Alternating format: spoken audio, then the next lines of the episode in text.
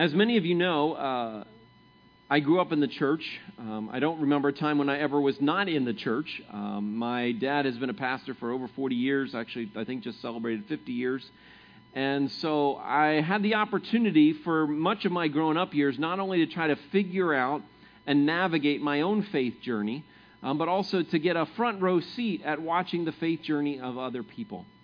And as I watched and observed this, there's a few things as a kid that stood out to me that I reflect on now. And, and one of the things that stood out to me as as a kid, I remember this very distinctly, that um, um, if you went to hell, you would burn forever, and I certainly don't want to go there. That was one of the clear messages that I heard as a kid. Um, another one is there's lots of rules and things you're not supposed to do if you're a Christian. Um, another one was you're not a very good Christian unless you follow all the rules. Um, another one was when all the Christians are gone in this event called the rapture, more people become Christians, but they die by use of a guillotine, and this theology came from a crazy Christian movie in the 70s and caused lots of nightmares for me as a kid, you know, so. Um, you know, there's, there's all kinds of crazy, bizarre things that, you know, I had this chance to observe. But as I thought about it and thought, um, how do I sort all this out? It, it seemed to me it was a little bit like trying to perpetually learn how to ride a bike. You say, what do you mean perpetually learn how to ride a bike? Don't you just learn how to ride a bike and you just remember even if you haven't done it for a long, long time? But it seemed to me that my journey of faith wasn't quite like that. Because as I would figure out what following Jesus was all about and, and becoming a Christian, I would try to do the things I was supposed to do. It's, it's like kind of getting up on that bike and taking the training wheels off, and you're taking off down the sidewalk. And yet, as you're heading down the sidewalk, you kind of find something else that interests you, and so you, you slow down or you run into something you stop suddenly and you put the bike aside and and then you get off the bike and you go do something else. And and so my faith journey was a lot like that and whenever an evangelist would come, those are traveling preachers who are very loud and scary when they talk and frighten you half to death. You know, um, when they would come, or, or when I would go to a week at camp, you know, all of a sudden, oh, I'm going to get back on the bike, and I get that back on the bike, and I'd start figuring out how to do this, and and I'd start reading my Bible, stop doing some things I knew I shouldn't be doing, and maybe memorizing some verses, and I start pedaling, and I get going, and my path would continue again, and then slowly over time, it would slow down and stop. And I watch people do this a lot. A lot. And church was all about trying to get people to start riding their bike, trying to get them to stay on the bike, and sometimes being critical of them when they got off the bike. And lots of unhealthy guilt thrown in there in the midst. And over time, I saw people who just decided they didn't want to ride the bike anymore, and they walked away from the bike.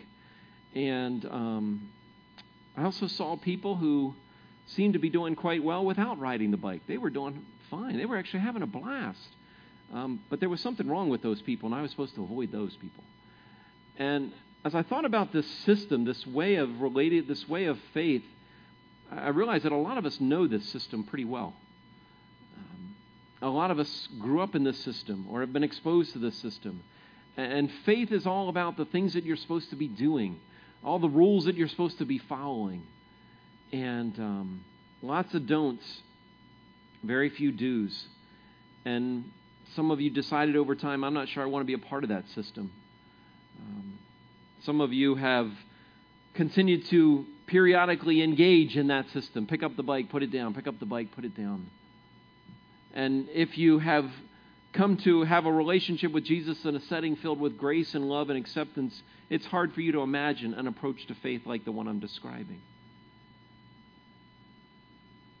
But I wish it was possible for what I had to do with my computer recently to happen for all of us. I had some issues with it, and the, the text said, John, we're going to have to wipe it clean and put everything back in and start all over. And I wish I could do that with everybody's brains as it relates to faith. I wish there was a way to wipe everything clean about all those childhood things and things from our past that, that were painful, that were judgmental, that were, that were hypocritical, and say, could we just start over? And could we just start over by looking at what the Bible says about Jesus and let's pay attention to what he did and the way he lived his life and see what we can do to figure out how to follow his example. Because if we were able to do that, what you discover about Jesus is you would discover something very different. You would discover that following Jesus is not about a system, it's not about a prayer that you pray.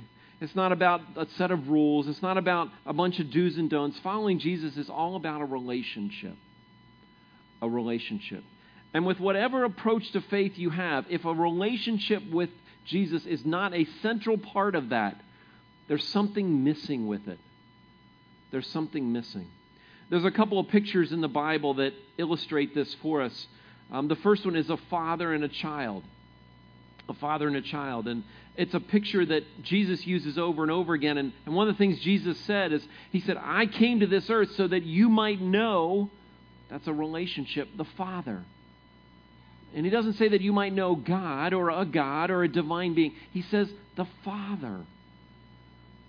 The struggle for many of us is that when we think of the when we think of a father, we think of our earthly father who, regardless of how good or bad they were, and some have had good fathers and some have not, they're all sinful, they're all imperfect. But God says, I want you to have a view of me as your heavenly father who loves you perfectly. The second picture is that of a vine and branches, and this is a picture we talk about all the time. And Jesus said, I am the vine and you are the branches.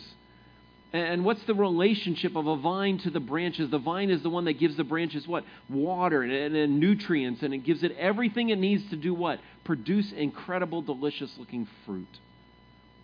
And the vine doesn't say to the branch, now you can't grow this way, or you have to grow that way, or you can't produce this kind of fruit. No. What does Jesus say? He says, if you what? Abide in me, if you stay connected to the vine, and I abide in you, stay connected to you, you're going to do what? you're going to produce amazing, amazing fruit. And the last picture, the third picture that Jesus uses is a sheep and shepherd. And this is not one that is familiar to many of us because other than um, when we go to the fairs that'll be taking place in the next couple weeks and we, you know, kind of scrunch the sheep's fur we, or the, the sheep's wool, we don't really see sheep too often. Um, but Jesus used this analogy. And he didn't say to the shepherds, don't say to the sheep, this is what you do, this is what you don't do the shepherds make sure the sheep what survive and thrive. You, you know, without the shepherd, the sheep would kill themselves. That's what they would do. But the shepherd's responsibility is to make sure that they have a place to eat and a place to sleep, and that they're protected, and that they're led, and that they're cared for. Jesus also said this He said, My sheep hear my voice, and I know them, and they follow me. And so there's lots of sheep in the pen, but they all know the voice of their shepherd. You see, everything about Jesus, everything about Jesus was rules based, not was relationship based, not rules based. And if you approach faith in any other way, something is missing. And all throughout the Gospels, Jesus had this one word that he used over and over and over again for people as he invited them into this relationship. And it was this word it was the word follow. Follow. Follow. He said over and over again to all different kinds of people, to religious and irreligious, to spiritual and non spiritual, to rich and to poor, to sick and to healthy. He said, Will you come and follow me? And this morning, what we're going to do is we're going to take an overview and look at what Jesus had to say um, about this whole idea of following him. And over the next couple weeks, we're going to look at what following Jesus meant. What does it look like? What does it involve? What's the benefits? What happens if I choose to follow him? And if you're new to CCC, if you're checking out faith, maybe you haven't been to church for a while, someone brought you back, promised you lunch, and got you here, um, we're glad that you're here. Because our hope is that this morning that you have an opportunity to take another step forward in whatever following Jesus looks like for you today. If you've been following Jesus for a while, I hope that this morning gives you a chance to clear away some of the stuff that sometimes clouds our vision to see what it is that God really wants in my relationship with Him. So that's what we're going to do over the next four weeks. We're going to look at following Jesus and what does that look like. I'm using some of the, some of the concepts and ideas from a series uh, by Andy Stanley with the same title, Follow, that he preached a few years ago. If you have your Bibles, if you would turn to Matthew chapter 9. Matthew chapter 9 is where we're going to spend our time this morning. Um, if you can turn there on your phones or tablets. If you don't have a Bible, our guys have some and they'll make them available to you. Matthew chapter 9. The Bibles that they're passing out, it's uh, page 790. Page 790.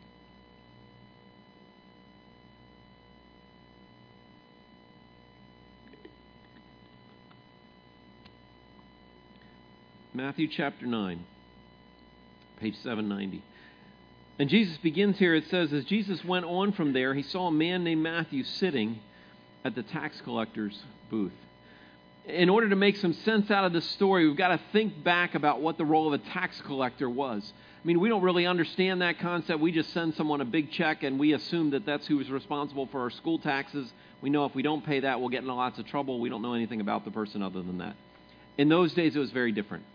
Um, the tax collector was a despised person, was a hated person, was a person, if you can think of the worst possible things you wouldn't want to do to people, it would be to the tax collector.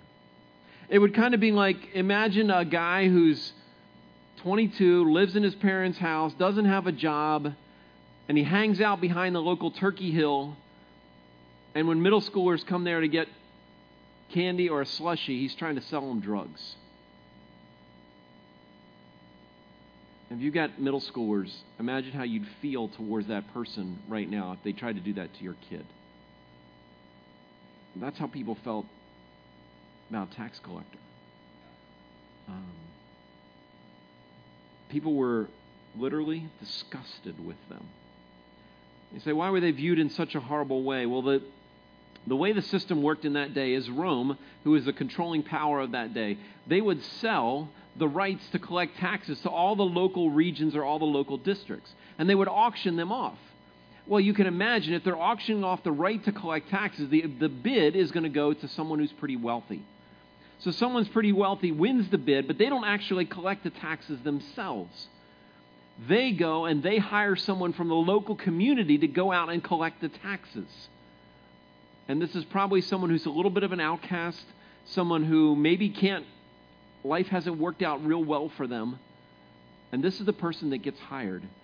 And so the wealthy person takes their cut, sends it to Rome, and they say, This is how much you have to charge. Then the local tax collector is able to put his cut on top of that, and he could set the rate at anything he could get out of people. And they had taxes for everything a bridge tax, a food tax, a poll tax, a crop tax, an animal tax, a harbor tax, a wine tax, a property tax.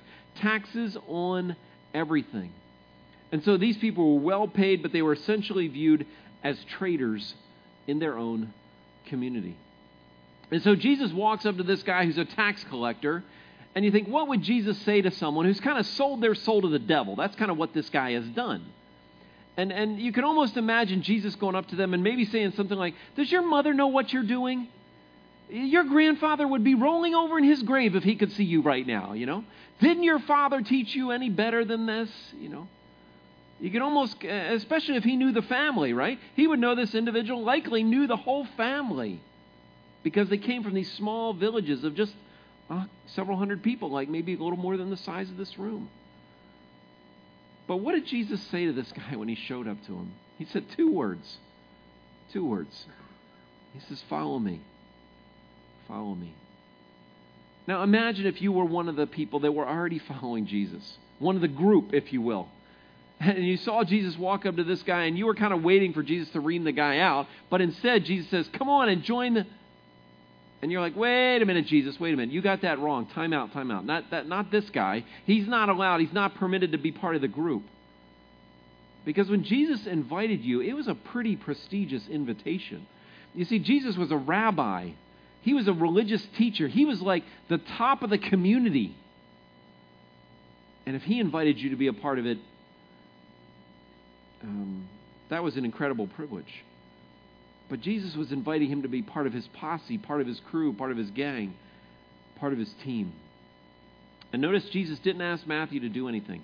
He didn't say, you know, Matthew, now if you um, stop doing this and you go pay everyone back what you've taken from them, just give Rome what they deserve, then you'll be in good shape and you can come be part of my group. No, that's not what Jesus said.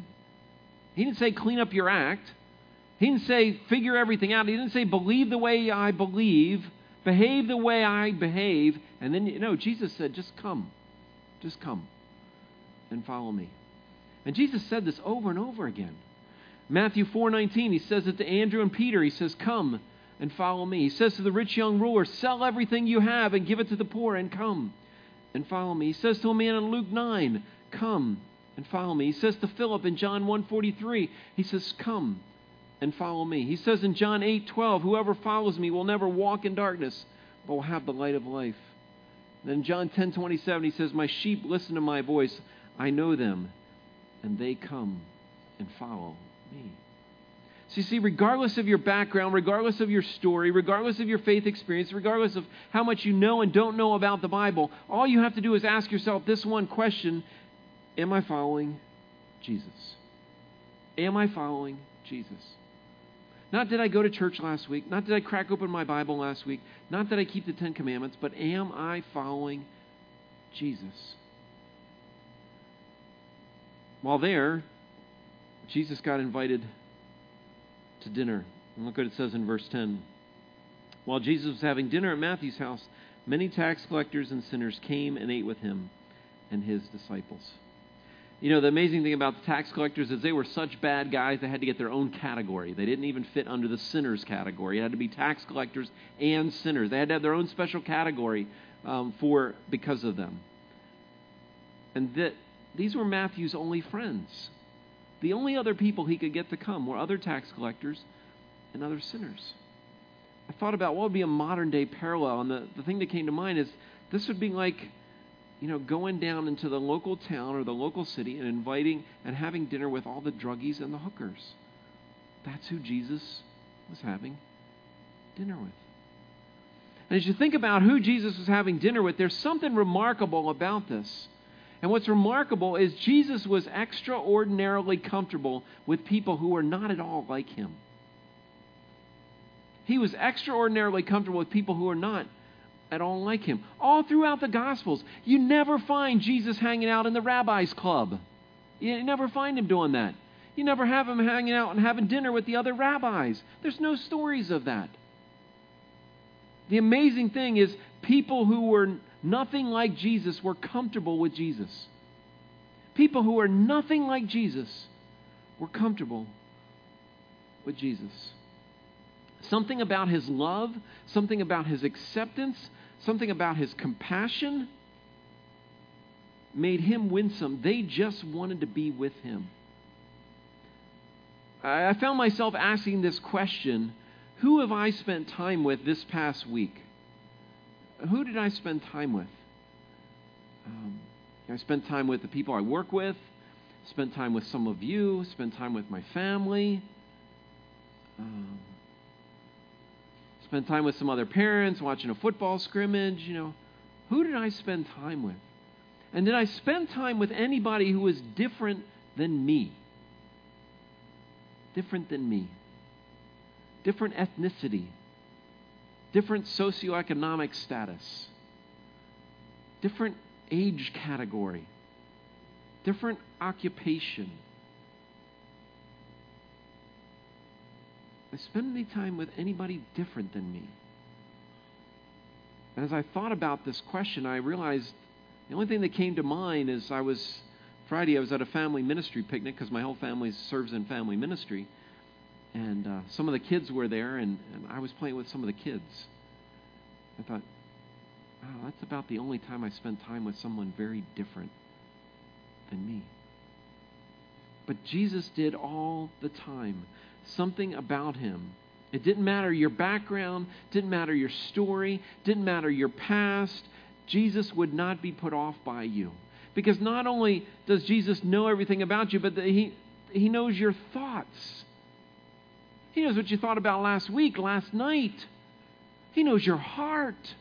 And none of that puts him off. None of that keeps him way away over there. People are comfortable with him. Look at verse 11. When the Pharisees saw this, they asked the disciples, What is your teacher? Why does your teacher eat with tax collectors and sinners? You know, some of the religious types were hanging around and, and they wanted to know Jesus. They, they said to Jesus' followers, Why is he eating with them and not with us? He never ate with the Pharisees. We have no record of him ever having a meal with the Pharisees. Like, why doesn't why is he eating with them and not with us? And somehow, we don't really know how, that word got back to Jesus. We have no record of this question ever being answered um, directly. But Jesus makes this statement in verse 12. He says, On hearing this, Jesus says, It's not the healthy who need a doctor, but the sick. Now, who's Jesus telling this to? We don't have any evidence that he said, Excuse me, guys, I got to go out and answer a question. So he goes out and, Okay, you guys have some questions over here? Okay, let me fire, let's take care of this so I can get back to my meal. No, that's, there's no record of that. Somehow the word got back into Jesus, and he says, Well, it's not the healthy who need a doctor, it's the sick. Now, based on that analogy, who's the doctor in the story? Who's the doctor? Jesus, right? He's referring to himself. And, and who needs the doctor, the healthy or the sick? The sick. Who's Jesus spending time with? The sick, right? And so that would assume that the Pharisees, in some bizarre kind of way, are healthy. Um, but Jesus is sitting there with the tax collectors, with Matthew. He says, By the way, I got to hang out with the people who are sick. And just kind of imagine Matthew sitting there hearing that. So, huh. So you think I'm sick. Yeah, you, you are. Did you hear that? You know, he thinks we're sick. Well, we are. Didn't, don't you know that? You know, they're high fiving one another and then going back to eating dinner, you know. They, they knew they were sick. Nobody had to tell them. They knew they needed Jesus. Nobody had to convince them. There was no hard feelings. They're like, yeah, that's us. We're messed up and we need Jesus. That's all I know. That's all I know.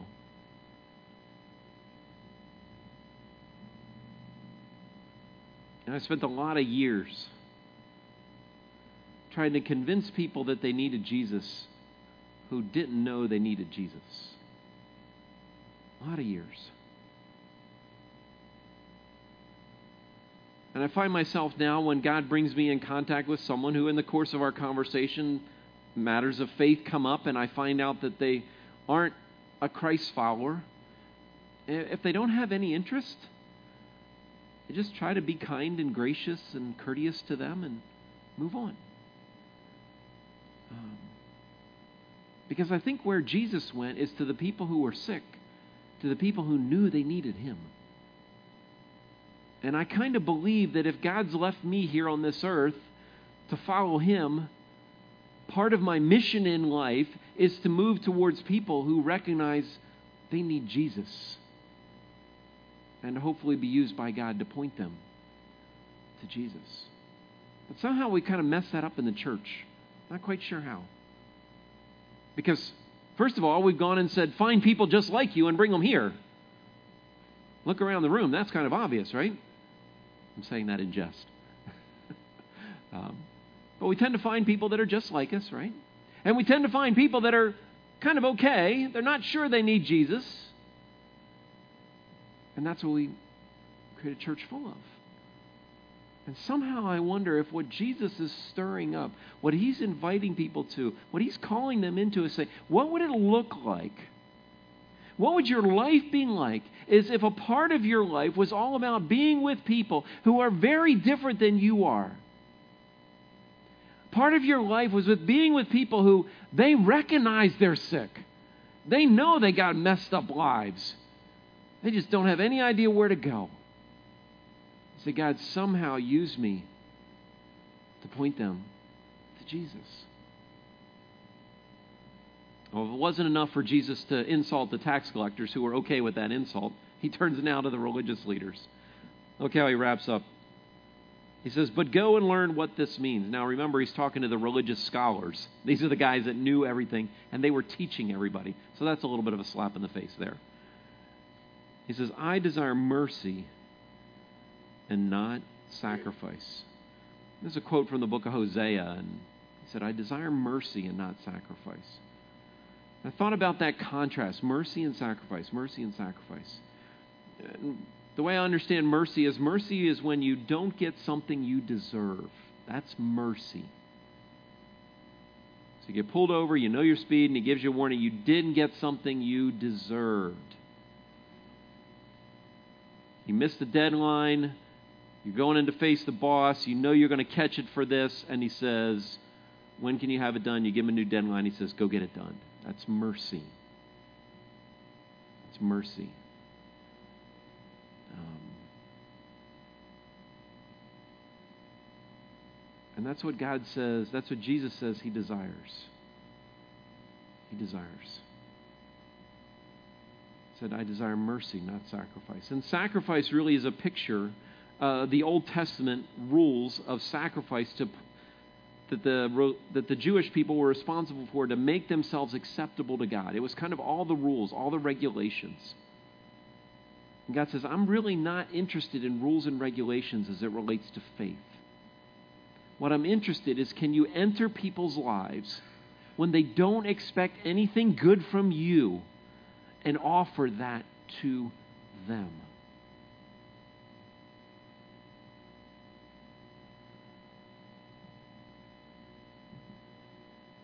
You know, I started sitting and thinking, how often during the course of a week do I, am I in a situation where I could offer mercy to someone?